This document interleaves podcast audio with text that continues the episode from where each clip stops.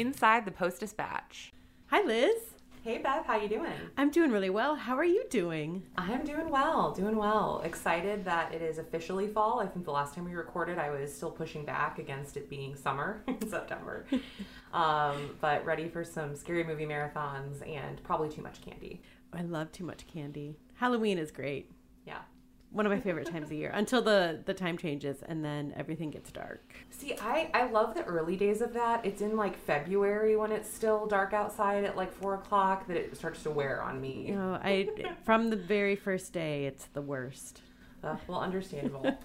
It's kind of appropriate that we're talking about a dark time of year. Today's show is going to be a little bit on the darker side than some of our recent episodes. Yeah, I think that's safe to say that. We're joined by Erin Heffernan, who is a delight, not the reason why this is a darker episode than other episodes. Um, she's been at the Post-Dispatch since two thousand seventeen, and she started as a general assignment reporter. One of her stories from that time that most readers might remember is when she covered an Uber driver who was live streaming his rides on Twitch. But we're not here today to talk about that story. But you can find it at S T L Today dot com. Anyway, she's now, Erin is now the courts reporter for the Post-Dispatch, um, working alongside reporter Katie Call, and recently covered charges against Gary Muehlberg, um, who's been suspected in killing at least five area residents. Uh, Muehlberg is already in prison on a life sentence after he killed Kenneth Atchison, whose nickname was Doc, in nineteen ninety-three, and he was charged in late September on suspicion of killing four women: Robin Meehan, Brenda Pruitt, Donna Wrightmeyer, and Sandy Little. Erin, can you explain a little bit about the case against the suspected serial killer? Sure. Um, so all of the new charges came um, are connected to women who uh, disappeared in nineteen ninety. Mm-hmm. So all of the women were connected to this area of Cherokee Street at the time called the South City Stroll or Southside Stroll or just the Stroll. It was, you know, then known for prostitution, basically.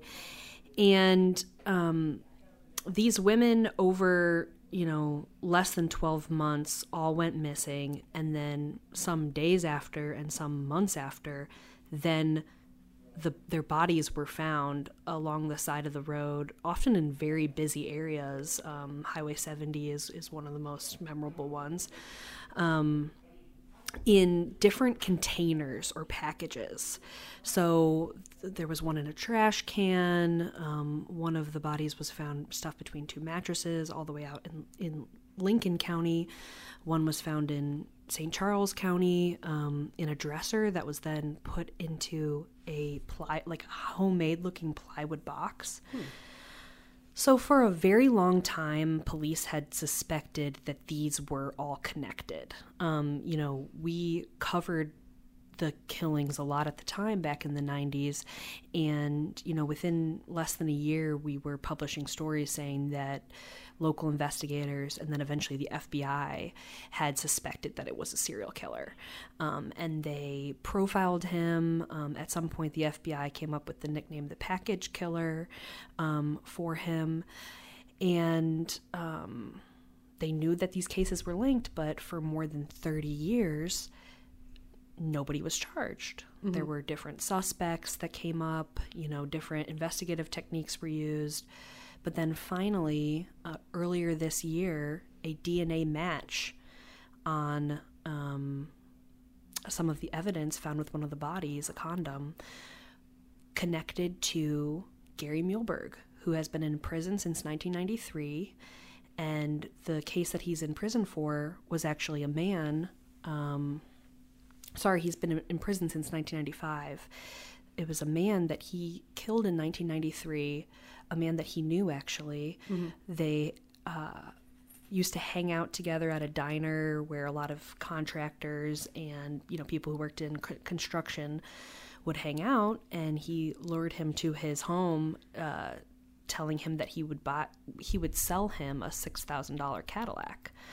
Well, he ended up taking the money and fleeing, and police found uh, Kenneth Atchison's body in his basement. Um, in Muehlberg's basement. basement. Yeah, in yeah. Muehlberg's basement, um, about a month and a half after he was killed. And um, So he had been in prison for all these years, but he was never a suspect in these women's killings until the D N A match.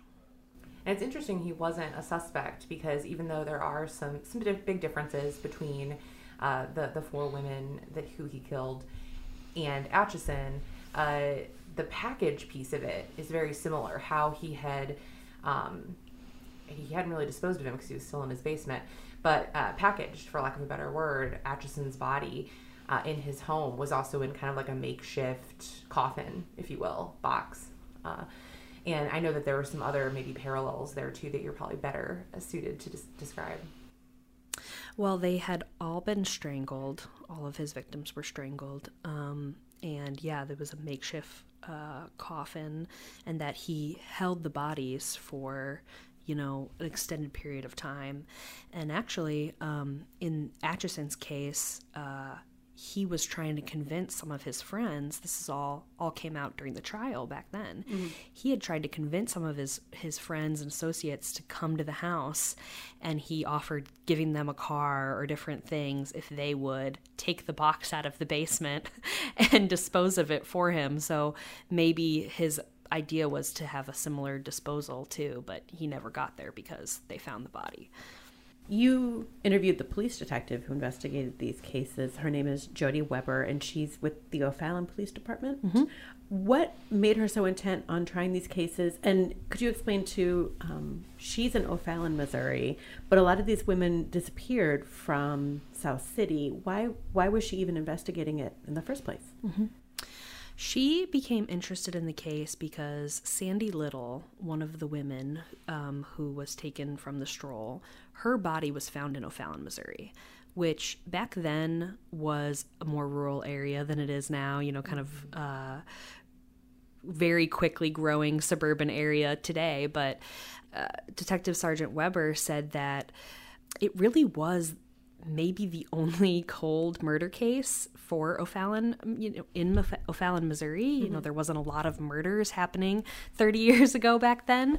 Um, so she had always kind of been interested in it, especially since, you know, it's such an unusual uh, thing to happen, you know, discover the body along the highway, um, and it hadn't been solved. Mm-hmm. So back um, in two thousand eight, I believe, she found out that none of the evidence in the case and several of the cases linked to it had been tested for D N A, oh, which, okay. because D N A testing was not a possibility back then when these happened. So then for the next fourteen years, she's been, you know, pushing the different um, crime labs to test for D N A until finally they got the match. And it sounded like a really exhaustive process, interviews, going through, I can't even imagine how much evidence, sorting all of that. Yeah, she described to me just the process of going into the evidence rooms and pulling out all these old boxes of evidence and, you know, just lists and lists of evidence, and some of it was in a state that you couldn't even tell what it was anymore. And then, you know, trying to list out which things were the most likely to have D N A. You know, mm. I think one of the other detectives who had worked on the case over the years, uh, Joe Bergoon, said that they were really hopeful that a T-shirt that had sweat stains, that that was going to be the match that would open up the case. But uh, so they just kept at it, and they just kept the D N A lab, you know, uh, the Saint Charles County crime lab was the one that eventually found the D N A match after just repeatedly testing and looking for, for some, you know, fragment of D N A. Mm-hmm. Yeah. And uh, so tell us, obviously, again, Muehlberg had been in prison since, I think you said, nineteen ninety-five. Why did it take fourteen years to identify someone who was already in prison and connect him, his D N A, to this crime? I think that that testing was just finding a usable, a usable fragment of D N A in that old evidence. They had to find one that was complete enough, mm-hmm. that they could run it through CODIS, which is a D N A database, um, which eventually came up with the match. I think that they just, you know, didn't find what they needed. I think, you know, it's a difficult, you know, process. I think also the advances in the technology played a big role. Um, the uh, representatives with the crime lab said, you know, when the charges were announced, that over those fourteen years, the D N A testing just became more sensitive, is the word he used, just able to pick up, you know, things that it wouldn't have picked up, you know, fourteen years ago. Yeah, that makes sense. You need less of a sample in order to get a better hit, maybe, mm-hmm. or a more complete hit. I shouldn't say better, but mm-hmm. yeah. One of the things that struck both Liz and I when we were reading this story is how much and how hard that you and Kim Bell, the crime reporter you worked with on this story, you guys really worked hard to bring these victims to life. Um, how difficult was it to find their family members? Well, we were helped a lot, actually, by, you know, back in the nineties, nineteen ninety, you know, to maybe nineteen ninety-four, the Post-Dispatch covered these stories, um, and there were several family members of victims that were interviewed back then. Mm-hmm. Um, so we had their names from those stories. Um, there was also some coverage later. Uh, the Riverfront Times did a story, you know, kind of looking back at the case um, long before we knew that it would be solved, mm-hmm. where there were a few, you know, victims' family ne- members named in that story. So then it just becomes a matter of tracking them down. So, um, you know, we found a bunch of their phone numbers through our, you know, uh, People Finder um, phone book software. Um, And social media, I found several of them on Facebook. Um, and then, you know, in some cases, just, you know, knocking on their door. Something, Erin, that you have to do in your work frequently, and that I know Kim even more frequently is doing in her work, is interviewing family members about the death of a loved one. Uh, but typically, it's pretty soon after, uh, which is maybe a different approach that you would take as a reporter um, and a different tone in a conversation. Uh, you know, you're going back to some of these family members who lost people thirty-something years ago, or almost thirty-something years ago.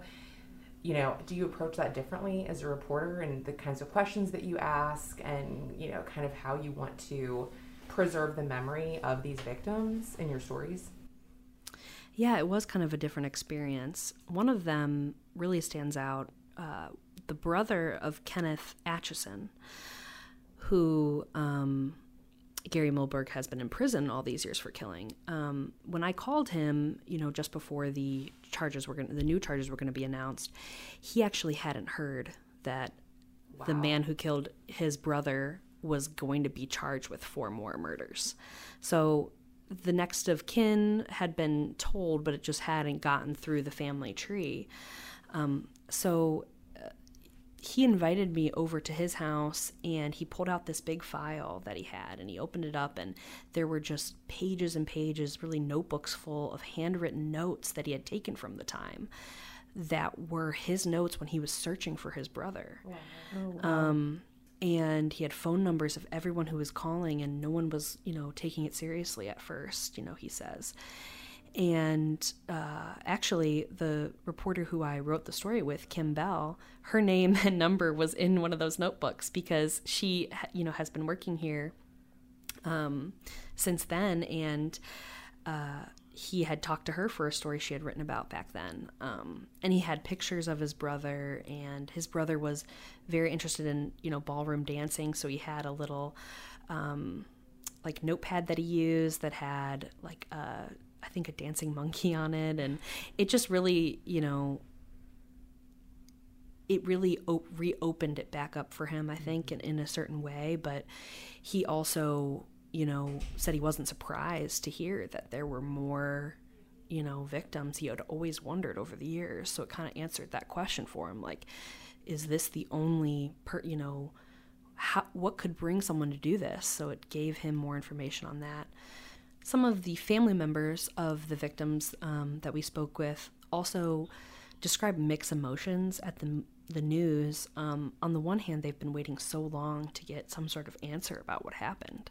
So I think there's a lot of relief and happiness there. But then a few of them mentioned that it just brings up a lot of old memories, mm-hmm. and some, most of them not happy. You know, some of these, a lot of these women had pretty hard lives, and um so it brings up, for some of the victims, kind of memories of their own childhood and, you know, back, you know, how they were as kids back then, losing their, you know, mother or sister. So I think it was mixed emotions. And, you know, certainly at the press conference where the charges were announced, there was a lot of, there were some tears, there were some, ch- some cheers, just a lot of different feelings going on.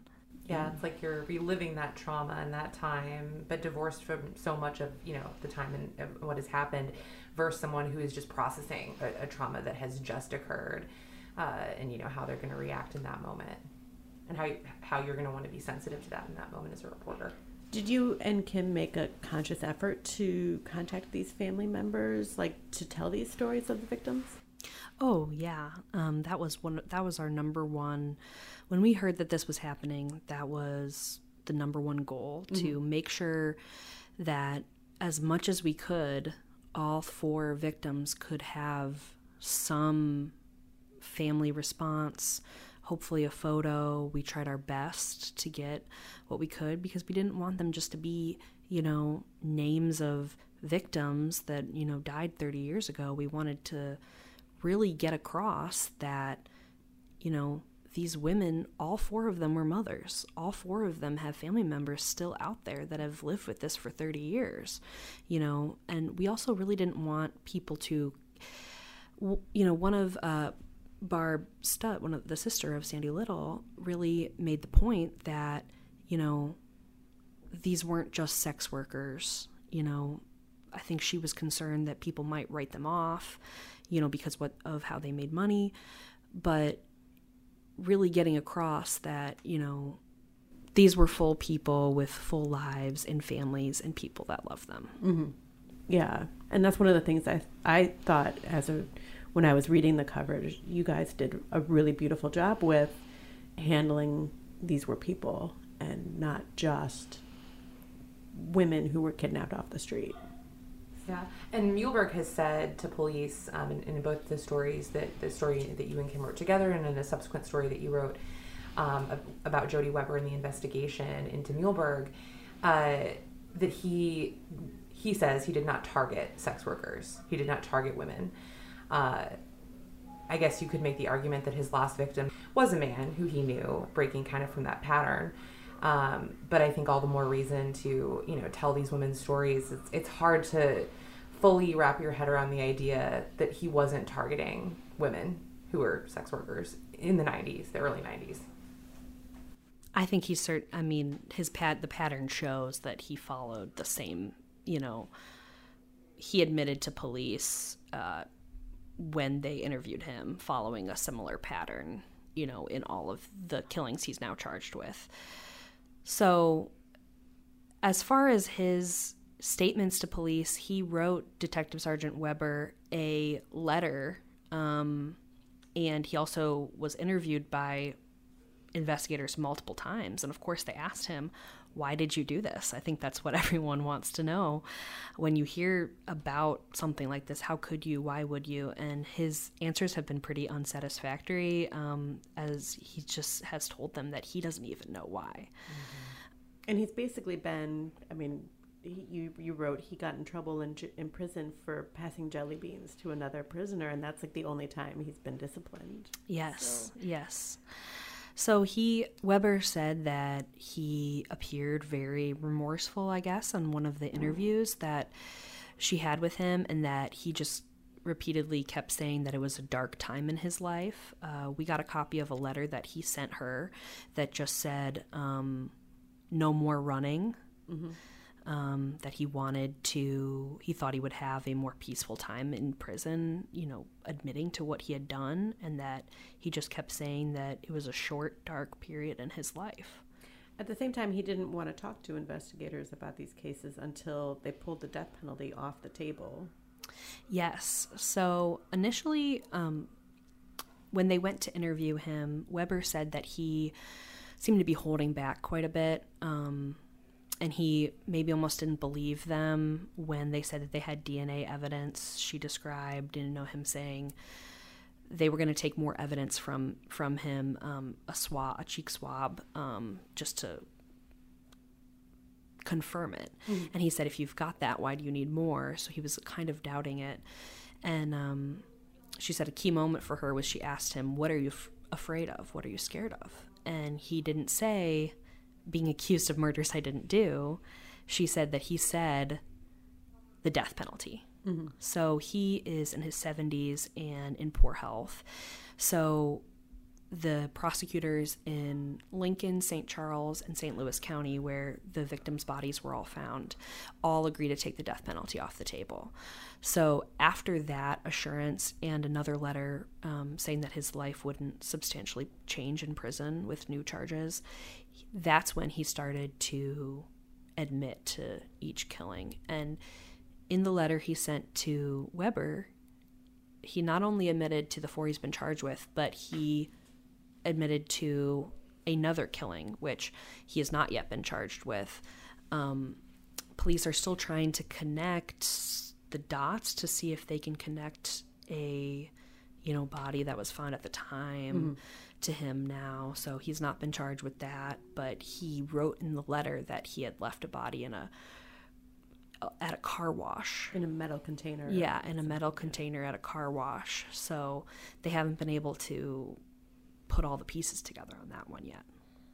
As we've talked about, Muehlberg is in his early seventies. He is not in great health. He was actually diagnosed with cancer, uh, I think, before charges were brought in the case. Uh, so what do you expect the timeline will look like for the trial, and what possible sentences is Muehlberg facing? Well, he's already serving a life sentence. Well, yeah. so he and he and the death penalty has been taken off the table. Mm-hmm. So really, there is no more sentence that he could have on, on top of life.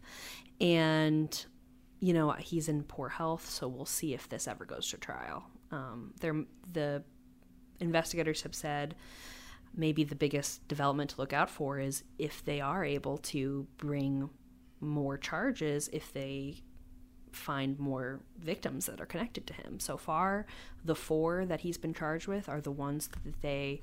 that he's admitted to, that they have been confident that um, that he is behind. Yeah. And something else that stuck out to me uh, from your September twentieth story, which you wrote with Kim, uh, you quoted Barb Stutt, you mentioned earlier, a stepsister of victim Sandy Little. Uh, and in that story, Stutt said, I don't want this news to give him any fame. He doesn't deserve any notoriety. We kind of talked about this a little bit earlier, but to dig in a little bit deeper, you know, this we see this often with serial killers. They become infamous in our culture. Uh, they are covered ad nauseum on true crime shows, podcasts, et cetera. And, uh, you know, the victims and their names, their identities, who they were as complete people is often just a footnote in these stories of serial killers. Um, it really struck me that in your story with Kim and in your subsequent story, you focus on the victims and their families, who they were. Uh, and who they their families want them to be remembered as. Um, and Muehlberg was not even mentioned in the headline of your, that initial story from September twentieth. Uh, as a reporter, what do you consider when approaching these sorts of stories? You know, is any part of the think is that any part of the thinking or framing? Sure, um, it's always a balance of balancing the fact that people do want to know who did this. Why did they do this? What do we know about them? How did they do it? Um, with not letting the victims be a footnote, um, and doing our best to fill out who they were as people as best as we can within the time we have.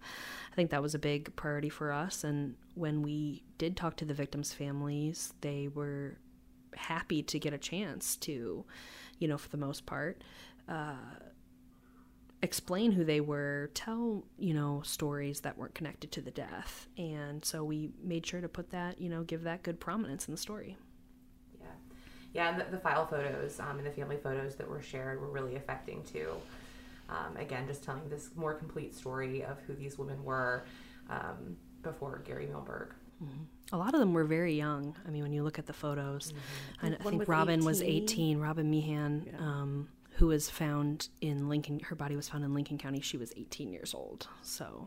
Yeah, and like you um, said, all four were mothers, and, you know, just thinking of the lives they had in front of them that were tragically cut so short, um, you know, it, it really tugs at your heartstrings, but it also, I think, as a reader, uh, you know, also an editor, but but first as a reader, Um, it really felt like a complete tribute. And I think to, to pivot just a little bit, you started out as a general assignment reporter, and I know that you've switched beats a couple of times, and you're going to now be doing course reporting with Katie Call.